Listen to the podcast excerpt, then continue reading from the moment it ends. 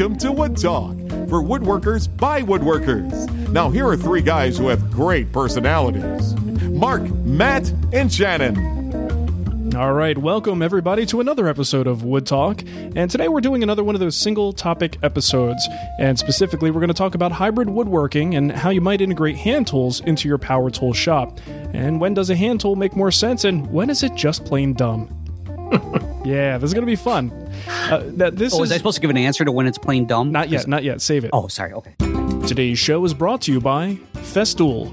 Some tools stand apart the most when they're working all together. Explore a full system designed to deliver more precise results at festoolusa.com. Uh, this is uh, obviously a, a topic that's near and dear to my heart, and it's a topic that I wrote and my, my first book was published on. So I do have a lot to say about it, but I will admit it's at the end of the day. We haven't we haven't prepared a whole lot for this, and we're just kind of winging it. So if we're a little all over the place and disorganized, uh, forgive us. But we just want to talk about this and kind of hash it out a little bit. Yeah, just because he wrote the book on hybrid woodworking doesn't mean he actually read it. Well, I've got like like I said before, I've got it open to page ten, and I will be reciting uh, thusly. And uh, I, I think at this point we should put a disclaimer out there that if this is your first episode of Wood Talk, stop listening right now. Maybe go back to a different one. I would make a recommendation for one, one, of our best ones would be insert that number here. later on 172. in Editing. last episode was pretty good but uh, yeah and the thing is you know i want to at the top here just apologize to the woodworking community for doing something that I, that kind of annoys me when i see it when people give terms to things and almost make up a new term for something that already existed and then the the vast majority of people out there start to utilize that term that could actually get kind of annoying and that's what happened to some extent with hybrid woodworking um, people probably used that phrase before I said anything about it, and I used it back in an article that I wrote for Pop Woodworking back in 2008. Um, and it's something that kind of catches on because I, I think it's a cool thing to say, and I think that's why people like it. But the truth is, people have been doing this combination of hand tools and power tools since it was possible to do a combination of hand tools and power tools. Um, this new terminology for it is just something that caught on, and you know what can I say? So I do apologize for that because I know for some people it's pretty annoying when they hear that. But um, I don't know what to tell you. It's I had to sell a book. you know? I, I'm pretty sure the Shaker community was doing hybrid woodworking. So yeah, yeah, potentially, Yeah. right? So Yeah. Most people so say were they cavemen. invented the circular saw blade. So basically, as they invented tools, they used power tools. But still, You know, I think they were actually trying to create a better wheel, and it just turned out to be a dangerous wheel. So they put it in the use of cutting wood. that doesn't go through the dirt very well. In fact, it digs into the dirt. Um, so you know what we're going to do here, since uh, Shannon did a lot of the prep work on this, I'm going to let him be the captain of the ship today and uh, introduce the topic and the email that we got pertaining to it, and we'll jump right into it. All right. Well, it seems only fair that I kind of moderate this discussion because obviously I'm a bit of a hand tool zealot and I've I've fallen off the deep end. So for me to talk about why it makes sense to use hand tools in certain areas, I'm obviously biased. So what I'm really looking for from you guys is some honest feedback as, you know, both of you would be hybrid woodworkers and you know, someone will come to me and say, "Well, how would I do this?" And I'm immediately, will pull out the plow plane or pull out the rabbet plane." And uh, you know, I don't want that perspective, frankly. So I'm I'm useless in this episode. I really just want to hear how you guys would handle things. And you know, if I have some elitist comment to throw in, I will certainly do that later. Yay. So We are definitely hoping for that. To be quite Nice. honest, we have to keep Well- the friction going. There, there's been there's been a, a couple of questions, but I got one from Dave that really kind of crystallized this whole thing for me. Dave is really your kind of typical woodworker. He's uh, you know been doing it for a while. Has been in kind of the DIY world for a while. Got a little bit more serious, but his experience goes all the way back to like high school shop class. So he's he's no beginner by any means. Um, basically all is well in his shop. He's got, you know, a SawStop, he's got a six inch jointer, a bandsaw, a drill press, a planer, a DeWalt planer, a couple other hand power tools. And, you know, he's cranking out projects. Um, it's not like he's never done a project before. He's done several projects and kind of it all, it's all going great, you know, but he keeps hearing about these hand plane thingies and wonders what value would they really bring to his shop when, you know, it all seems to be working just fine. So, to, to quote him, he says, I'm trying to figure out when I would use a hand plane. can you explain the benefits of using one over any of the uh, above power tools he has and what gap they might fill? So, certainly we, we can talk about hand planes, but I wanted to kind of throw this out to you guys and just discuss categories of hand tools. And in, in your typical power tool shop, how would you use them? When would you use them? And really, what would be the advantage? So, starting with, with hand saws, um, when would you ever pick up a non back saw? When would you pick up a typical hand saw or a panel saw? Would you ever use one? When the power goes out. yeah. When uh, when my blades are out for sharpening. Um, now, I think for me, it's that's a general utility tool in my shop, and I've got a decent selection of hand saws now that I try to pretend that I like to use all the time, but I don't. Um, but the thing is, uh, you know, if you have a little dozuki, that can be really handy to have around, and any kind of small format general purpose saw, I think is really handy because there are just times where uh, maybe you've got a little excess hanging off the edge of something and you need to trim it, and it's really not feasible to do with a block plane, or you'll get a lot of tear out. It's just so much easier to take a saw and zip, zip, zip, and it's done. So you're just like the block plane kind of becomes a little bit of a utility hand tool that gets used for a hundred different things.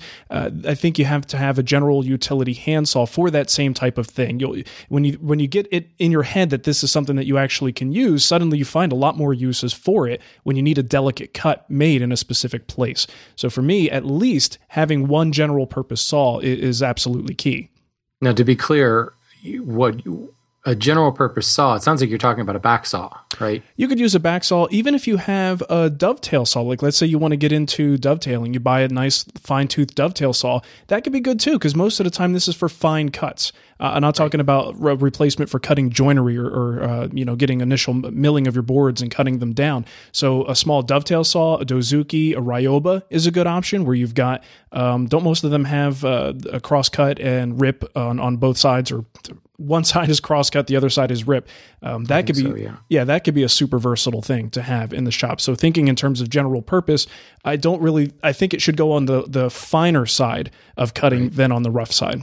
Yeah. See, and, and, for my for myself, the only uh, panel saw that I, I really use is a, a crosscut. I know a lot of people will say something like, "Well, why don't you have a, a rip saw? That would be kind of good for certain materials." And I use my hand saws, uh, my panel saw, I should say, uh, specifically for breaking down rough lumber. Now, I know a lot of people either use a circular saw or, say, a jigsaw because obviously you'll get through the material faster.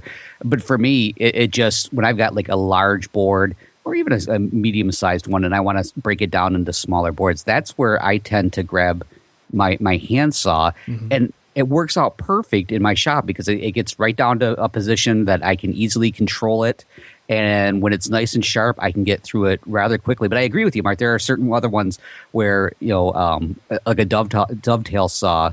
There are little actions I'll do with that that maybe that saw is not even intended for. But man, does it really it it helps out in a pinch. Sure. Yeah. And right. the other thing that you just brought up that I thought a lot of people might get some use out. If you have a panel saw or you have some sort of a rough cutting saw like that, it's a great thing to keep in your trunk or Absolutely. in your vehicle, you know, because if you're in the at the lumber yard and you got something that's a little bit too big for your vehicle, it's a good thing to have on hand even as a power tool user because you don't have to worry about charging the batteries. It will always work and it's just there waiting for you to chop down some boards and make them safe to transport home.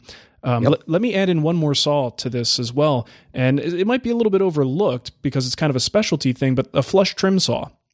Oh yeah, uh, yeah. You know, use mine all the time. I am lost without that thing. I mean, there's so many times where I've just got to get that one light little cut to flush something up. If you're using some uh, maybe some proud dowels or plugs that are uh, hiding screw heads, things like that, you you just will use the heck out of a flush trim saw. So to me, that's another must have. Yeah. So in in kind of summing up this category, is it safe to say that in general, you guys are not going to actually form joinery, but you might refine joinery with a saw? Yes, and for me, I have gone into cutting some joinery with saws, and that's why I do actually have a tenon saw. I've got I, I need that extra depth of the blade that my dovetail saw won't give me necessarily. Mm. So it's not something I do all the time, but there are times when making a particular joint would be just super difficult. Like especially larger format joints might be difficult, uh, and I find sometimes it's just easier to do it with a handsaw.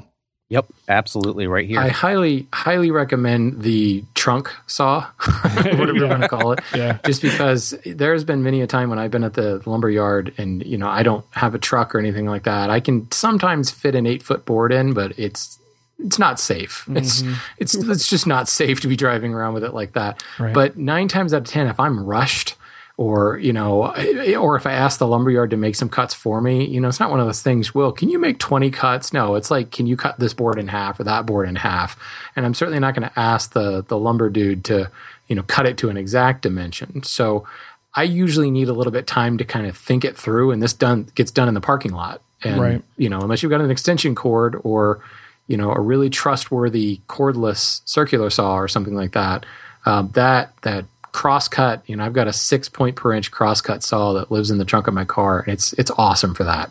I end up saving a lot of lumber because you know when you cut it in half take that eight foot board and cut it into two four footers and then you end up you need a three foot piece in the project and you've got that one foot basically trash mm-hmm. that you know at eight dollars a board foot you're like oh i just threw eight to ten dollars in the trash you know or it goes in the scrap pile never to be used ever again. That that trunk saw is awesome You know, one more saw I was just thinking about this. I was writing down my list of, of the saws that I have in there. What do you guys think about like a coping or a fret saw? I don't use it frequently, but when I do, I'm, I'm so happy I have it. Say if I was doing, uh, sometimes I use it for when I'm cutting dovetails. Uh, I've also used it for removing material off of the back of uh, molding, say like crown molding or something like that. Uh, again, it's like one of those nice to have. I mean, it's it's. I don't use it constantly, but I'm really glad I have a decent one. I think the two examples you just brought up are probably two of the primary reasons anyone would even need or want to own one. right i was trying to think of another one and even i don't use them for things other than that Yeah, I mean, Sometimes you're- when I'm I'm cutting out little monograms. maybe inlay or something like that. You might need a fret saw for uh, very fine work. It's very specialty stuff. So I, I don't think it. I wouldn't put it on a must-have list unless doing hand cut dovetails is a must-have technique for you. You're probably going to need one. yep.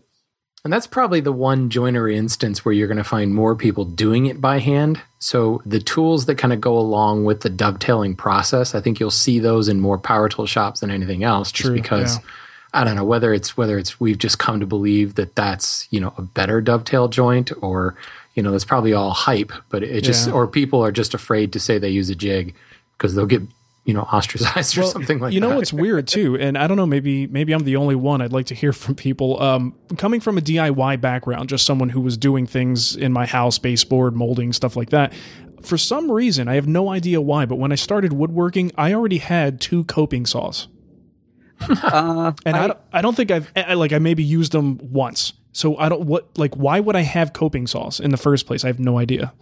You know, it's almost like one of those things like when you're walking through a store and you might see like, a, oh, that's a really good utility knife or something. Yeah. You grab it, even though you're probably never going to use it. Yeah. Uh, and a coping saw, I think I was the same exact way. I had one for the longest time, and somebody was like, "Do you have any saws?" I'm like, "Yeah, I got- a coping saw. It's over there." It's like what what am I? Oh, of course I need a coping saw. Why don't I have? I okay, I'll have two. In fact, You know, it's- It's funny. I was the same way, and I, I actually did use it to cope some crown molding. Uh, actually, in the room I'm sitting in right now, like well before, you know, I I got down the the hand tool rabbit hole, and Yeah. yeah, that was just one of the tools that I inherited from my wife's grandfather. that, see, that- I'd be curious to know if Dave actually has one, as it seems like that is such a typical tool that even if he's all power tool, there's that part of me that wonders if there's one hanging on the on the wall. Maybe he's going to reach up and move it now so nobody can see it. yeah. Right.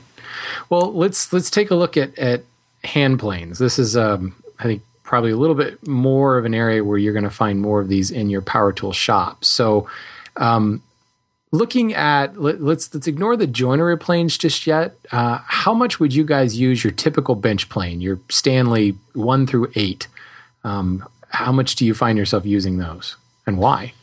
Oh, well, I'll tell you what. When I this is something that if um, anyone wants to get deeper into my opinion on it, clearly this is what I laid out in my book. It's like extensively went into detail on it, um, and I hope I don't contradict what what I put in there at this point. So, um, for me, I put most of the bench planes in a category of like you don't necessarily need them right away if you're trying to add to your power tool shop. They're things that are all secondary that you can eventually work into the process. Um, so I don't consider any of them necessary. But for me, uh, if you're well, actually, let me take a step back. The jack plane. If you're going to add that one plane to your shop to kind of wet your feet and get into it a little bit, I think the jack plane, specifically a low angle jack plane, is going to be very versatile and is really going to give you an introduction to what it's like to use these at various points in the process, um, which I think has a lot of overlap to talking about those individual range, the, the range of bench planes that we have to play with and what each one of them does. I think you could satisfy a lot of that activity with a low angle jack plane. Yeah. Right. Um, I can think of a, actually, I think it was a Wood Whisperer video. Maybe it was a guild video, but yeah. you ran into a situation where it was that chest you built for Dwayne or with Dwayne. Ah, um, yes. Um, years ago, where the the lid didn't like sit flush on the top. Mm-hmm, it right. had a little bit of twist to it or something like that. And you used, I think you used a jointer plane there, but besides the point, you used a hand plane to kind of finesse that fit so that it worked, uh, so that it sat perfectly flush to the top of that chest. I yeah. think that's a, a perfect example of when you might want a slightly larger plane Sure. Um, although I suppose a case could be made for using a block plane to do the same thing. Yeah, if you're good at it, you just have to take more strokes and check your progress a little bit more. Um, so for me, I think initially some of the, I mean, a smoothing plane, of course, smooth planes are fantastic because they're going to, if you get the hang of using it and you don't get a whole bunch of tear out with it, you're going to save yourself so much time and sandpaper. Uh, if you're used to just doing a completely power tool approach, you're making a lot of dust during that mm-hmm. process. You know, so right. a couple of strokes of a smooth plane can save you like significant amounts of time and sandpaper, uh, which is a really compelling reason to think about incorporating one. Yeah, because you're not choking on all that dust if you really think right. about it. Well, the results generally are better. You know, you don't have to work your way up to 320 grit to get a nice glass smooth surface. You just take a, a single pass. Um, it's not all you know roses and uh, candy. It, sometimes you get the uh, track marks from one stroke to the next. You may not get it perfect, but you might get it to the point where all you do need to do is a quick light 320 grit sanding or 220 grit sanding and call it done. Uh, right, def- yeah. Definitely a time saver.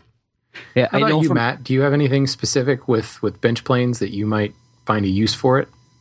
Well, I, for me, I, you know, kind of in, in my history, the first bench plane that I I started out with was uh, the number four, and I've, I've since then I've gotten to the point that I always recommend to people to go with a number five. So even in a power tool situation, I would probably want to have that number five for some of the reasons that that Mark definitely mentioned there, and just from my own experience, it's such a versatile tool that it's mm-hmm. easy. You know, if you have a number five and then maybe a second blade, you easily have a tool that is both can be used for rough work and for smooth work at the same time. So it, it it's such a versatile tool. Um, other than that, I don't think I have anything else to add, sir. Uh, well, I think I think it's interesting because call it marketing, call it whatever. There's this huge push for hand planes, specifically bench planes, mm-hmm. yes. and you you hear I hear about all these guys going out and buying a jack plane or buying a smooth plane or a jointer plane, and you know I've already said the jointer plane's overrated in our overrated episode, um, and and I've I've found myself telling people skip them skip them all together. If you if you already have the capacity to mill stock, uh, flat and square and and all that stuff, then the bench planes are are almost useless. I mean, you will find some things like we just talked about, but ultimately i'm telling people spend your money on joinery planes that's the place that's really the place to start so well, opening up to, before you go there, let, let me just say again, going back into my own history, uh, one of the uh, as soon as I got my number four and I got my number five, I immediately had to get that number seven. We all know those people that are like, I've got to get the whole complement. Got to get and it. I will. I will say that as soon as I got my number seven, I immediately told myself, man, I got to get myself a power jointer. I hate using this number seven. I cannot stand it. So I will break it out once in a great while, and people have seen it in videos and stuff. But for the life of me, I will figure out any way possible to get that wood over to the jointer because I hate using that number seven that much. Yeah, and you know, a very common, a sort common. of a repeating theme that I try to remind people uh, constantly is is this sort of mantra of enhance, don't replace. And I think if you've already got tools that do an exceptional job of milling and they give you a nice straight edge or a nice flat surface, those are the things that you don't necessarily need out of out of your initial set of hand tools, and that's why I'm I'm in total agreement with you, Shannon, that you should really be focusing on the things that aid you in fine joinery, not so much the workhorse stuff like milling, because you've already got the tools that do that. So buying that number seven or number eight is probably not the best idea because you've already got tools that serve that function. Um, you could right. buy a smaller format plane that'll be more versatile. That if you right. do need to do some specialty operation where you need to knock down a corner or pre-flatten a face ahead of time because it's too wide for your jointer, you could still do that with a plane that's a little bit smaller and more versatile. Right. So, in directly answering Dave's question, because he's specifically asking us about hand planes, he's got a jointer. He's got a six-inch jointer. He's got a, a planer. Mm-hmm. So he can and and a you know, table saw. So there's no reason why he can't S6S award um, with the tools that he already has. So where does that gap? What gap might they fill in his shop? And it sounds to me, well, certainly I, I do think there's merit to a block plane. You know, you you mentioned knock down a corner, uh, Mark, just a second ago. Knock down that razor sharp edge that will cut your finger open on the edge of a board. Sure. Um, block plane's awesome for that. Uh, if you need to add a slight chamfer or something like that, just break those edges. I think the plane's going to be so much better than you imagine taking like a trim router with a eighth inch roundover bit set to take a sixteenth of an inch off just sounds silly. So I think that's probably one of the best planes that he can add. But I think where the rubber really meets the road is in joinery planes. Yeah. So I want to throw it to just a, a, another question real quick from Mike that I think can set us up for this. He says, in a hybrid shop where I use a router table and a table saw, is there ever a need to own a plow plane and a rabbet plane, such as the Veritas Skew rabbet plane? So, um, Mark, uh, turn to page 12 in your okay. book. Hold on, whatever please. page it is. What, when you're talking joinery planes, um, what, what do you recommend? Okay. Well, first of all, let me just say I, something I sh- should have said at the beginning because I, I want to make sure that people understand that none of this is truly necessary. And if you have a hmm. power tool shop and you have all these things, like he says, he's got a router table and a table saw, and, and he can't figure out why he needs that. Well, the truth is he doesn't. And we're talking about we're, right. we're talking about absolute need. Don't ask for trouble. Yeah, I mean the thing is you can get all of this stuff done, all the essentials can get done with power tools. You don't ever have to touch a hand tool. We're talking about refining the process when we start to bring in hand tools and also some of the other intangible aspects of using hand tools that make us feel closer to the craft and, and closer to the thing that we're building. So I do want to make sure we don't come across as, as saying that any of this is truly necessary. It's only necessary when you make that decision that you want hand tools incorporated into your work, even if it doesn't necessarily make things faster. Uh, it certainly may make things better for you, and in some cases will slow some things down. It's very true. I mean, that's essentially the process I took. Right. You know, I was as power tool as all of these guys. You know, I had the full blown router table and table saw and bandsaw and jointer, planer, all that stuff. And it was a slow, for me, it was a personal decision. It was a slow replacement over time. Right. I, right. I, I enhanced, to use your terms, Mark. And then mm-hmm. eventually I was like, I love doing this. I'm just going to replace it. Um, and believe me, efficiency was never really something that was a consideration point. right, but your satisfaction went through the roof. Absolutely. You know. No okay. Question. So now it to- totally went off on a tangent there. So what what was your specific question related to? Um, I'm curious in in looking in in terms of Mike's question. Let's address kind of the plow plane and rabbet plane question. Would you ever see a need for that in your typical power tool shop? Only if I deliberately wanted to go slower. no, actually, I'm going to take issue with that because you know there, we always joke around about this whole thing, and I know you're joking. You're joking around, right? No.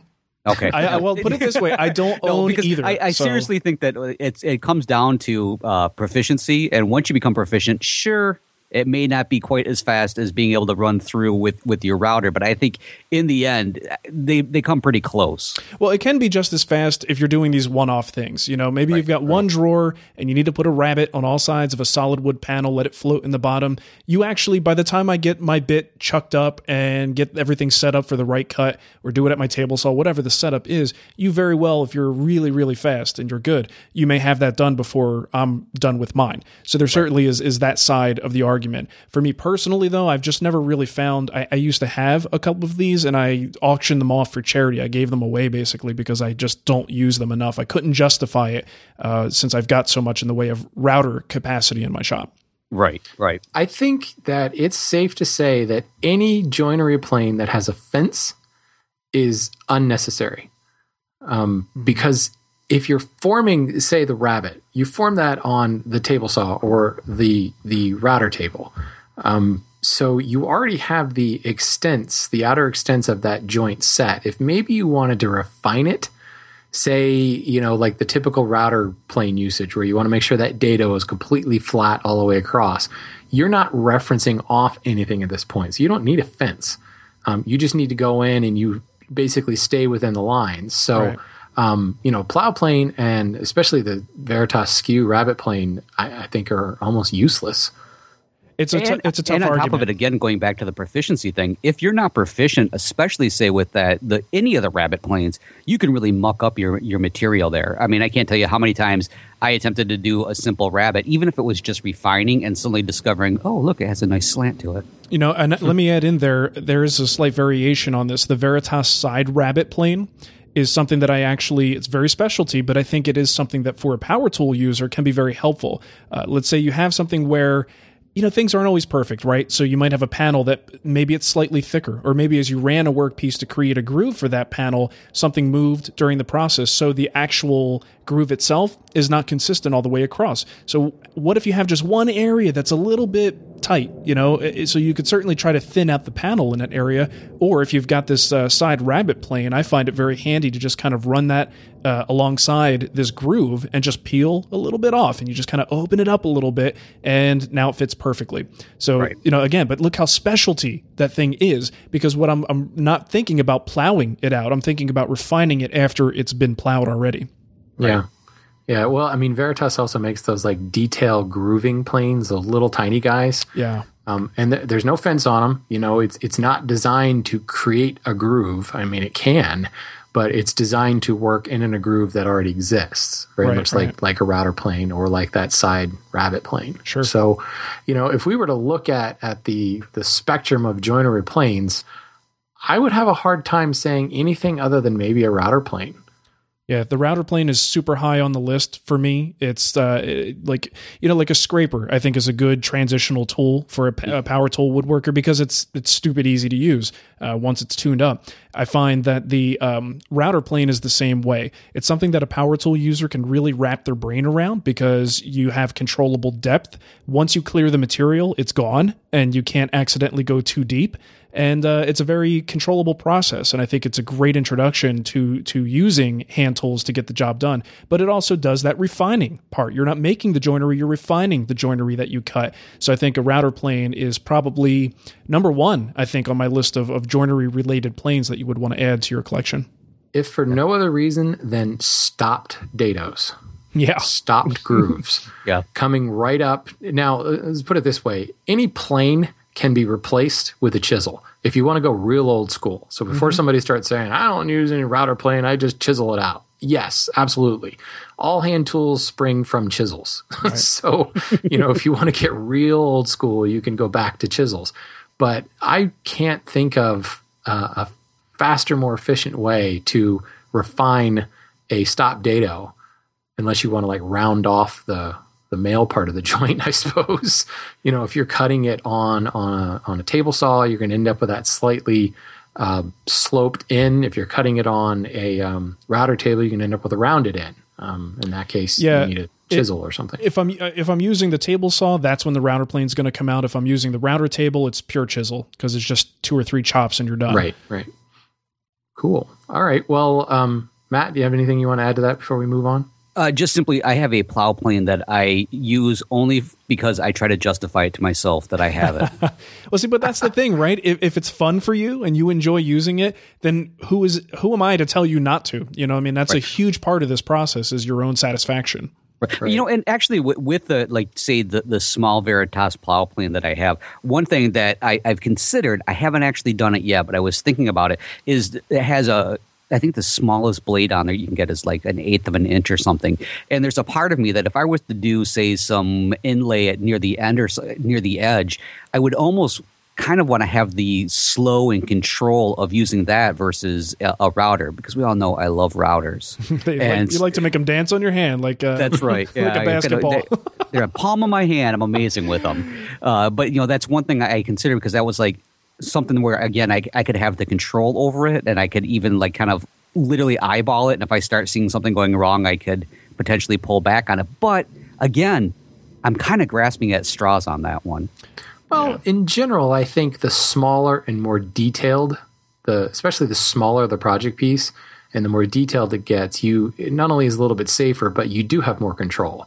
Right. Um, you know that that router bit spinning at however many thousand RPMs can screw things up real, real fast. So there is a there's like a, a safety in the in the sense of not drawing blood, but safety and you feel better. You know, you feel like you're not going to screw this up. Mm, right. So I do think that there's some merit to that. And you know, I'm, I'm, glad we hit on the fact that some of this stuff can actually be done faster with a hand tool. And that really comes down to this one-off type work that Mark mentioned earlier. Yeah. So, and I don't want to. This is this is the hand tooler in me who's starting to revolt at this conversation, wants to justify this. But you know, I, I do feel that there are times when it just makes more sense for me to grab my hand plane, and that's one of the things that that forced me away from like, specifically the router table. I don't do a lot of production stuff.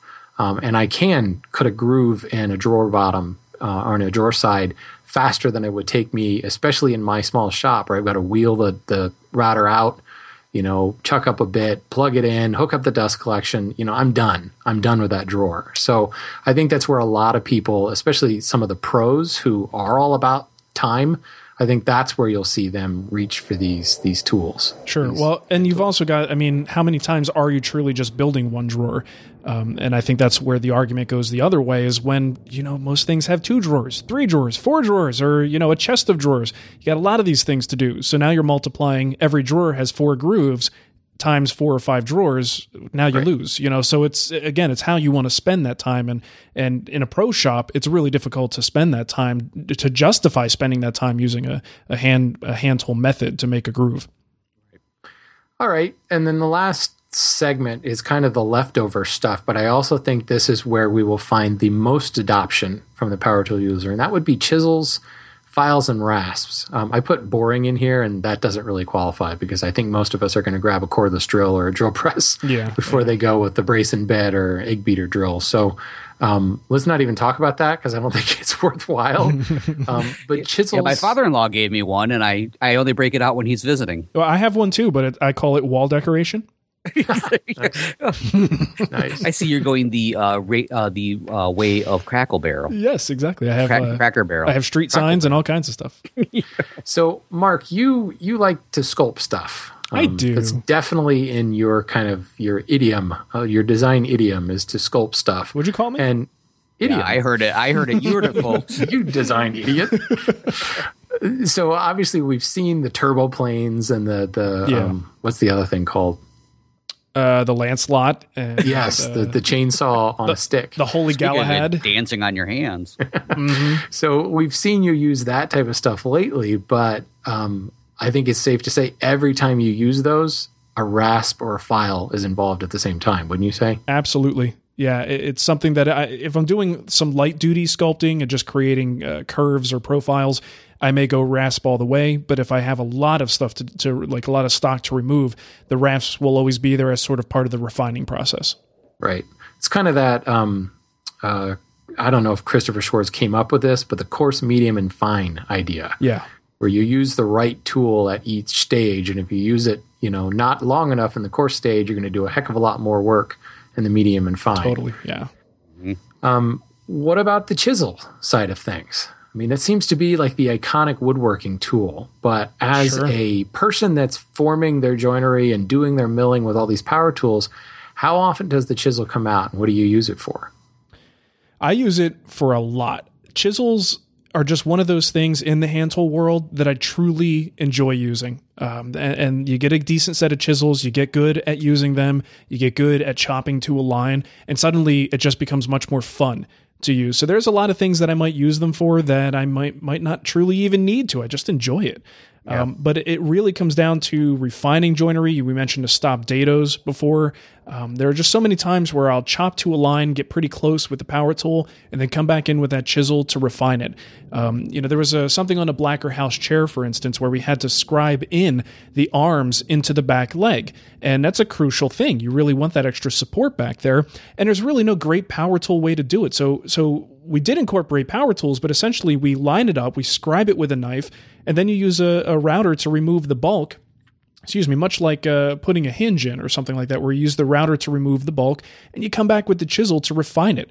You know, and that's just a process that's very satisfying. It's not too daunting because most of the stock was removed by the router bit, but the chisel really does the fun stuff, the magic, and brings you right back to that line, and you have a perfect crisp notch that you then put that arm into. So for me, it's it's like I would say ninety nine percent is refining what I'm doing. Cool. Mm-hmm. Yeah, it's kind of like it's like reaching for a pencil. You know, Kinda, yeah. stupid, simple tool. If you it wouldn't stab me in the, the palm of chest. your hand, and you can get into the most detailed areas and and and remove whatever you need to. Yeah, I'd keep them in my apron if they wouldn't stab me in the chest. Yeah, that's a bad idea.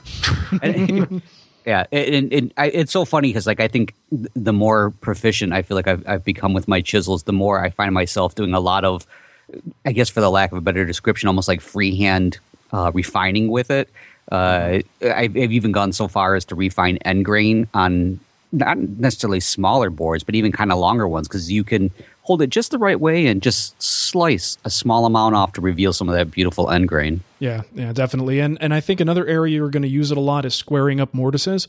If you're making mortises in a power tool shop, chances are you're using a router at least some of the time, and that's going to give you a round-ended mortise. And you have a choice: you either round over your tenon to match, or you square up the mortise. So there's going to be times I think in a if it's a real deep mortise, I'd rather just round over the tenon. Uh, but if it's a shallow mortise, it might just be easier to square it up. You know, so there's a lot of times where the the round bits create a round profile. You need to get that nice and square, and a chisel is the perfect way to do it. Nice. Nice. Well, and, and I think that kind of covers the the universe of tools. So then we we come to the question, going a little bit back to to Dave's original question. You know, what what is the value add? What are the tasks that you either can't or won't go to a hand tool for, and and why? I'll let Matt go hmm. first because I've been talking a lot. Oh wow! No, I was hoping you would, so I could just agree with you. Uh huh. what he said. what, what, what is a task that I won't go to a hand tool with? You you either refuse just on the principle of the thing, or you won't do it because there's a much better way somewhere else. Oh, well, I think that the, the the obvious one for me, and I mentioned it kind of at the beginning, is uh, when it comes to the handsaw, I, I don't rip my boards. I do that only on a, a table saw or even maybe even a bandsaw, depending on whether the, the wood is really rough or not. I won't even make the attempt to do it with a handsaw simply because it's not that you can't. It's just that for me, it's going to be so much more efficient uh, and probably way better results if if I do it uh, with a power tool. And the same thing with resawing. Uh, sure, there are ways that you could, even with smaller boards, resaw by hand, um, but I'm not going to. That's funny you bring that up. That's like the last vestige. That's the last holdout of the hand tool woodworker. They all secretly have a bandsaw hiding in the corner somewhere just for resawing. Yeah, I think any any job that would make me sweat while I was doing it is off the table.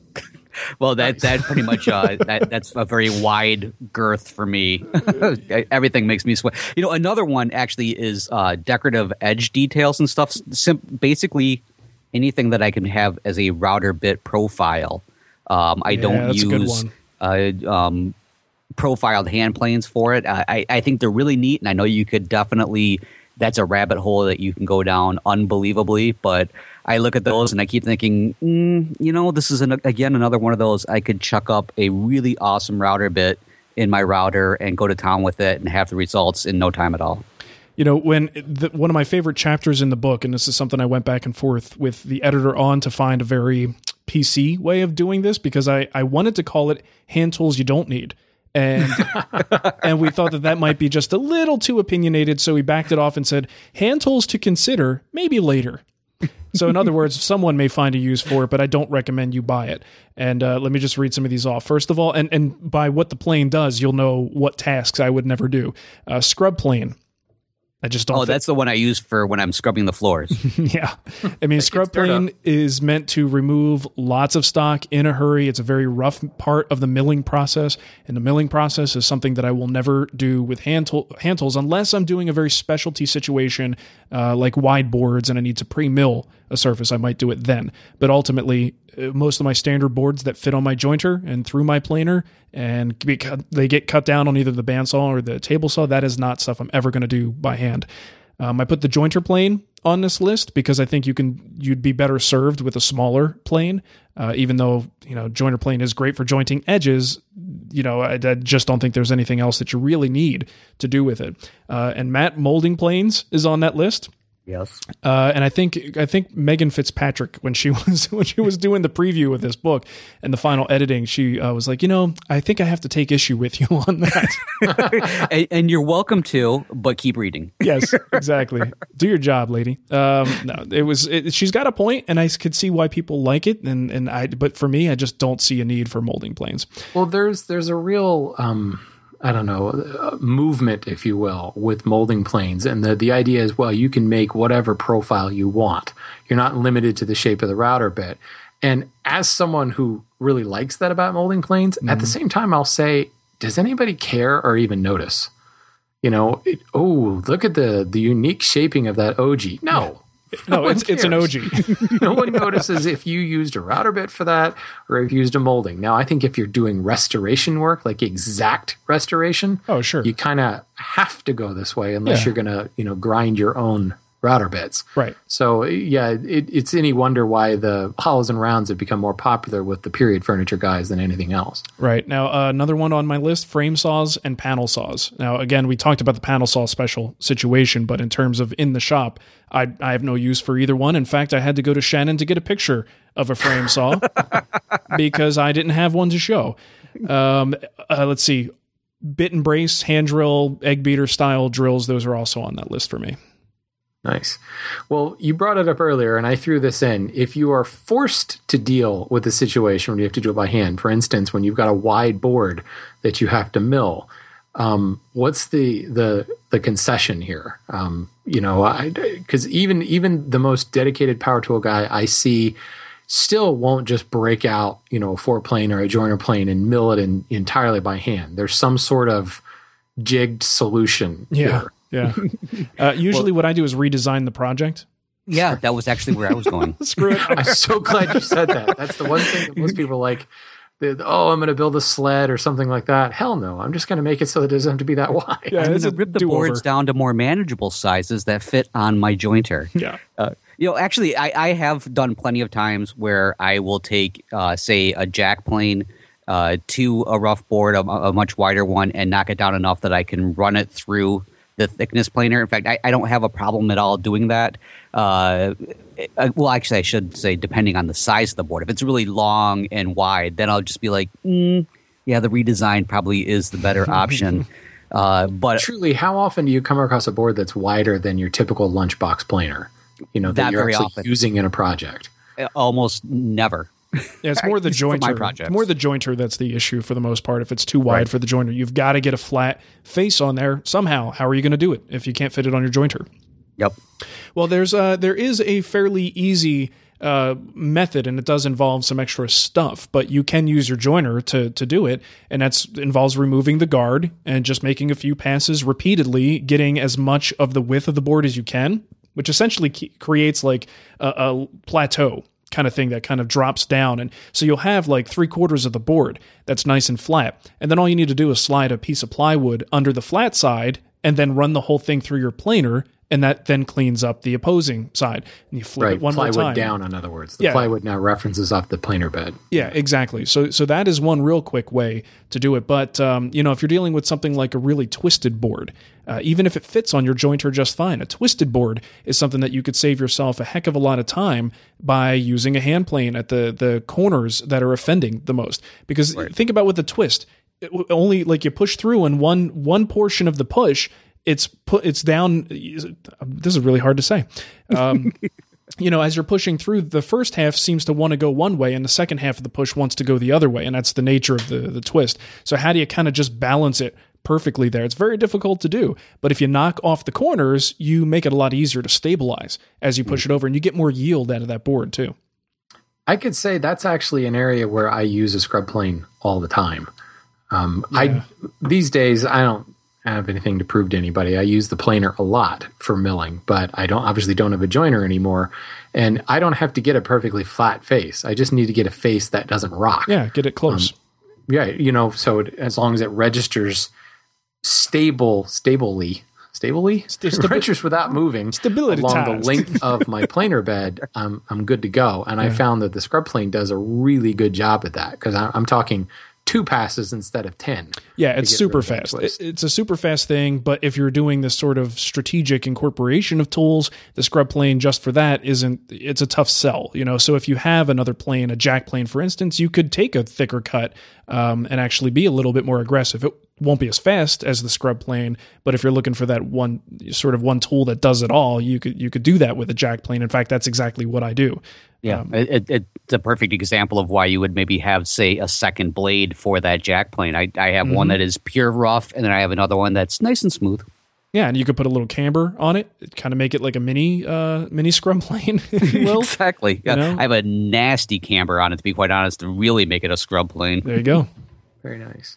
Well, then let's let's kind of look at this from the last perspective. You're you're a power tool woodworker or you consider yourself to be a hybrid woodworker, or you just you eschew titles altogether because they really t- just piss you off.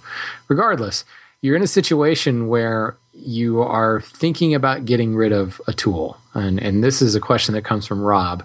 He says, um, "What would it take for you to get rid of your table saws forever?" Or if you don't use a table saw, uh, pick a similarly versatile and time saving tool that you use on practically every project. If you had to give up a tool tomorrow, how much longer would it take to cut all your pieces, uh, talking percentage wise, um, compared to building the same project with that tool? Do you think you could adapt to working just as efficiently with alternative tools? So this this is speaking to the person that maybe doesn't have that complete power tool shop like like Dave had, where you can handle almost everything. And instead of turning around and saying, okay, you know, the Norm Abrams approach, you need to go and get that table saw or get that bandsaw. Um, what do you think, uh, you know, time savings is? I'm getting pretty generic here on purpose. So, hmm. so, um, so uh, now we're talking about the the existing tools in our shop, right? If okay. you had to get rid of, say, a really versatile tool, how much time do you think that would add? Or would you be able to replace that tool with something else you already have without you know major major sacrifices? It's going to depend greatly on the tool. Yeah. You know, you know i mean the, i think the, the, the tool I'm, I'm, just going to go I'm, I'm just going to i'm going to rip the band-aid off. I'm going to say my table saw. If i got rid of my table saw sure there there are definitely things that i would probably be grimacing about but i have a feeling that the combination of my bandsaw and maybe if I took the time to fine tune my miter saw, I probably would be able to do so much. I would be able to do pretty much the same thing with those because I have a decent router, so I could do say my my grooves and my rabbets, which I prefer to do on the table saw. I could do that say with the router. Mm-hmm. I I could rip, uh, I could cross cut all that stuff with the bandsaw, or again I could cross cut with the miter saw, get more accurate cuts with the miter saw. Which right now my most accurate mitered cuts or, or cross cuts are on my table saw simply because I haven't taken the time to really uh, fine tune the miter saw. And even when it comes to doing those rip cuts, say on the bandsaw, once you have your bandsaw all tuned up and you account for drift and you get your fence in place, it's very easy to get duplicate rip cuts like you would with your uh, saw on or with your fence on your table saw and if you're concerned about the edge being a little fuzzy or something like that, again, I have my jointer and I have my thickness planer. It's very easy for me to take care of those edges. Or here's an idea: I could use my hand plane also right. to take Thank care you. of those. that was the point I think of this question: is for those of us that don't have that fully tricked out shop, maybe this whole equation changes then, and now suddenly these hand tools become more valuable. Right. Yeah. Because I mean, really, when it comes down to it, I think my table saw for things like uh, for rip cuts especially it's almost like a crutch because i know i can get super accurate cuts from it the first time, or at least nearly the first time. But worst comes to worst, if I absolutely needed to make space, I needed to sell something off, I could get rid of the table saw, and with all my other existing tools, I could easily get the same result. I just would maybe take a few more minutes to do it. You can have my Can table guys, saw Can when you, you, take guys it. hear the pinging of the inbox right now for Matt saying the table saw is a crutch? I can Yeah. I can hear the emails coming in right now. yeah, totally. And uh, you can have my table saw when you pry it from my cold dead hands. I was going to say I don't think Mark's going to give his table saw. You're what is it for you, Mark? Uh, the lathe? It's my everything, Shannon. um, yeah, the table saw is not going anywhere for me, and I do use the bandsaw for a lot of my ripping. I understand the arguments that people use for getting rid of the table saw, and all the power to them. But the table saw is still, regardless of what people say, it is the uh, most versatile tool in my shop. Uh, from joinery to milling, if I want a nice clean parallel edge that gives me a pretty much a glue ready uh, edge on the surface there, uh, I can do that at my table saw. I can't do that at my bandsaw. Uh, I get a little bit of a wavy cut at the bandsaw. And sure, I could tune it up with a hand plane, or I could have just been done five minutes ago with my table saw. Um, now, is it is it really pretty much a glue ready edge, or is it a glue ready edge? There are times when I have done glue joints right off of the table saw. It's not my. Say, it's I not don't my. think I ever did anything when I was using my table saw. I just glued them up. It's a- it really- me a bad woodworker. Well, it kind of depends on the wood and, and the surface. You know, if you're dealing with a really dense wood that causes you to sort of change your feed rate as you go, you're going to have sort of stutter stops. And you're going to see if you look at the edge, you'll have a little irregularity there. It could benefit from another pass over the jointer. Um, but if you have a really good, at least a 40 tooth or more blade on there, you're probably going to get a smooth enough uh, glue ready edge that as long as it's square, you don't really have to do anything else to it and that convenience for me is huge. Um, you know, aside from all the joinery options that I have, the uh, things that I can do with the dado blade on there, it's just too much of an argument to keep the thing. Um, but I do see when when safety then becomes, let's say you have a nasty, nasty kickback, and you really start to think, well, now my priorities are shifting. I know that this can do a lot of things for me, but I'm going to find other ways to do it. That's a different conversation. But I think when we're talking about pure utility, um, like I said, you're never going to get my table saw out of my hands. I'm going to use the chisels to get it out of your hand. Actually, you know, inversely, Nice. if I could only have one tool, it's going to be that table saw. I'm going to get rid of the other ones because of all those reasons you just listed. that's such a that's so con like counterintuitive from what you said before though. Like the first one you would get rid of is the table saw, but it's also the only one you Calling would Matt out. No, no, no. I mean there might be there might he might have logic Well, but yeah, it. but if I had to get rid of one tool and I could keep all the other ones, then yeah, the table saw will go because I have the other ones to fall back on. But So there's if some it was turned redundancy. around and they said you could only keep one tool, then I'm keeping the uh, the the uh, the table saw. So your Interesting. desert island tool is the table saw. My desert island tool is the table saw, but if it comes down to Sophie's choice, Well, I think this is really interesting, and and again, probably one of the reasons that I'm quote moderating this this show because there is this this renaissance of, of hand tools, and all anybody can talk about is hand tools. And going back to Dave's original question, he's like reading about hand planes and thinking maybe I need to get one, and and just his rational response is, well, why? Why do I really need one? And so I guess the answer is, you know, you probably don't. And we hear about well, I use my shoulder plane, my rabbet plane, my chisels to refine my joinery. Well, um, do you really refine your joinery off the table saw that much? I mean, and we're talking, Mark. No, you're I don't. You're a proficient table saw user. You know your way around a table saw. I know where the on Um, button is. You're right. So you know, is is is this? I refine them with hand planes. Is this an indication of somebody that doesn't know how to use a table saw?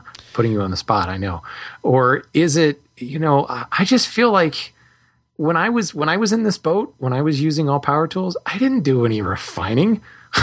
Yeah. Put it together It's- off the off the table saw. it's a lot of being picky is what it can be like as you get more and more into woodworking and you raise the bar on your quality level having your joinery be a few thousandths off let's say you're making a whole bunch of tenons just the pressure you put down on the workpiece can alter the the final thickness of that tenon and it can lead to a, a variable fit from from part to part and the more picky you get and let's face it, we do. A lot of the times we nitpick about this stuff.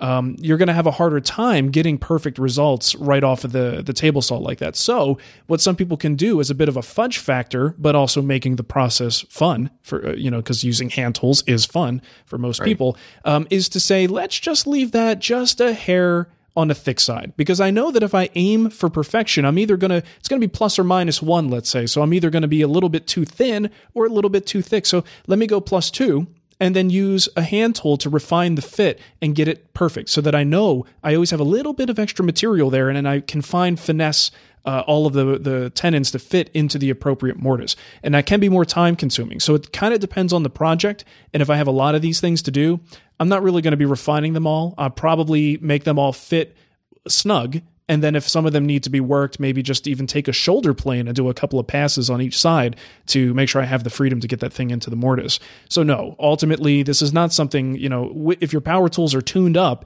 and you're consistent about what you do and your setup is accurate, you don't necessarily absolutely need to go into the hand tool world to get good fitting joinery. Well, here's an interesting question. If you do intentionally make that tenon fat. You do intentionally err on the side of, uh, uh, to use your term, plus two. Do you skip the test cut? No, you can. You can. That is one of the uh, times when you actually can do that because if, let's say, you're making a tenon, you're going to take a pass on each side. Let's say you're at the table saw and you've got your dado stack in there. Take a pass on each side. Make sure it's fat. You know, you, are going to keep the blade a little bit low and you've got right. your mortise to test. So you make it fat and you just kind of sneak up on it and you're only cutting the tenon on maybe the last quarter inch of the board. You're not cutting the entire thing yet. And that's where you're doing your test cut. Once you have the fit you want on that little quarter inch tip of the tenon, then you can actually do the final few passes and work your way back to the shoulder. So that is one way to get around using a, a test piece. It's interesting because I'm, I'm thinking in terms of, you know, this is these are my people who are screaming and yelling right now, going, "Yeah, but you got to spend all the time setting stuff up and making test cuts." And I and I think what it comes down to is is what you just said. Yes, there's a test cut, but it's in the same piece that you're cutting from. It so. can be, yeah. And I like to have. I always mill extra stock along with it because I don't want to accidentally do something uh, and screw up. So I do like to have stock, especially because if you make a big mistake, you've got an extra piece there. It's an extra work piece. So I will still make that extra piece and do my test cuts. But the you know going to the advantage side of things, once everything is set up, it's a batching process. I don't have to. You know, I shouldn't have to finesse every tenon to make it absolutely perfect. But if you're really getting picky about it, that variability, think about the, the crosscut sled. Uh, by nature, sometimes that plywood may not be sitting perfectly flat. You may have a little bit of a bow in it. So the pressure you put down, the downward pressure, if you're not absolutely consistent for every pass, you will have variability in the thickness of your tenons. And that's where that uh, router plane comes in, right? Because you set it for the the perfect depth, a few passes, whatever's proud is proud, and you make every tenon perfect. And it's a very quick process to refine the joinery. Well, and this this goes back to one of our older shows where we talked about measuring and accuracy and precision. Yeah. You know, if we can uh, use a CAD drawing and say, okay, all of my rails and stiles need to be this long exactly, mm-hmm. then you just set it up and you, you batch it out. But so many of us, um, whether we're afraid of math or have been bitten by that process, we do all our kind of relative dimensioning work. And in that, I think, is the realm of the hand tool. I do think that's a great point. I think if you're in that relative dimensioning um, mindset, it really lends itself well to hand tool use because part of the process is is cutting to fit, and it's so easy to overcut on a, on a power tool, but it's something that you can really sneak up with uh, with hand tools. And, and, it, and let's just you know put it out there, it's going to take Uh, longer if you have multiples if you do it this way, but that's you know, we're not all doing, very few of us, I think the people who are listening to the show, I'd imagine very few are doing this for a living. You're doing it because you enjoy it. And if you have fun with that refining process, you're going to want to do this stuff, you know, and it does, yeah, that, that tenon's going to go into a mortise and it's going to have glue on it and no one's ever going to know that you had the absolute perfect fit. No one's going to give a crap, but you'll know. And right. when you finally present that object to somebody, you'll have that, that pride in it because it's, it was built the way you wanted it to be built. All right. So, as promised at the outset of this episode, we said that we would save the answer to the end. So, Matt, when does a hand tool make more sense and when is it just dumb? um, a, a, hand tool makes more sense when for me, it just it purely comes down to the refinement. Uh, that's it. To be quite, quite honest with you, the way I look at it is, if you have something that works for you, I'm of the mindset now. Don't mess around with it. Just kind of stick with it because the worst thing I've run into is the people that are like, "Yeah, but you have to do this because I get great results with it." Yeah, mm. but when we compare our results side by side, they look the same. It's just you we did we did it two different ways. Mm-hmm. Mark, rational or dumb? Well, this is purely this is only something that can be answered personally because what's dumb for me. Come on, I'm waiting for somebody to say it's look, dumb. Well, look, what's dumb for me is what Shannon calls w- woodworking.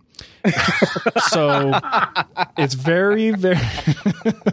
oh, I think I saw that in chapter three.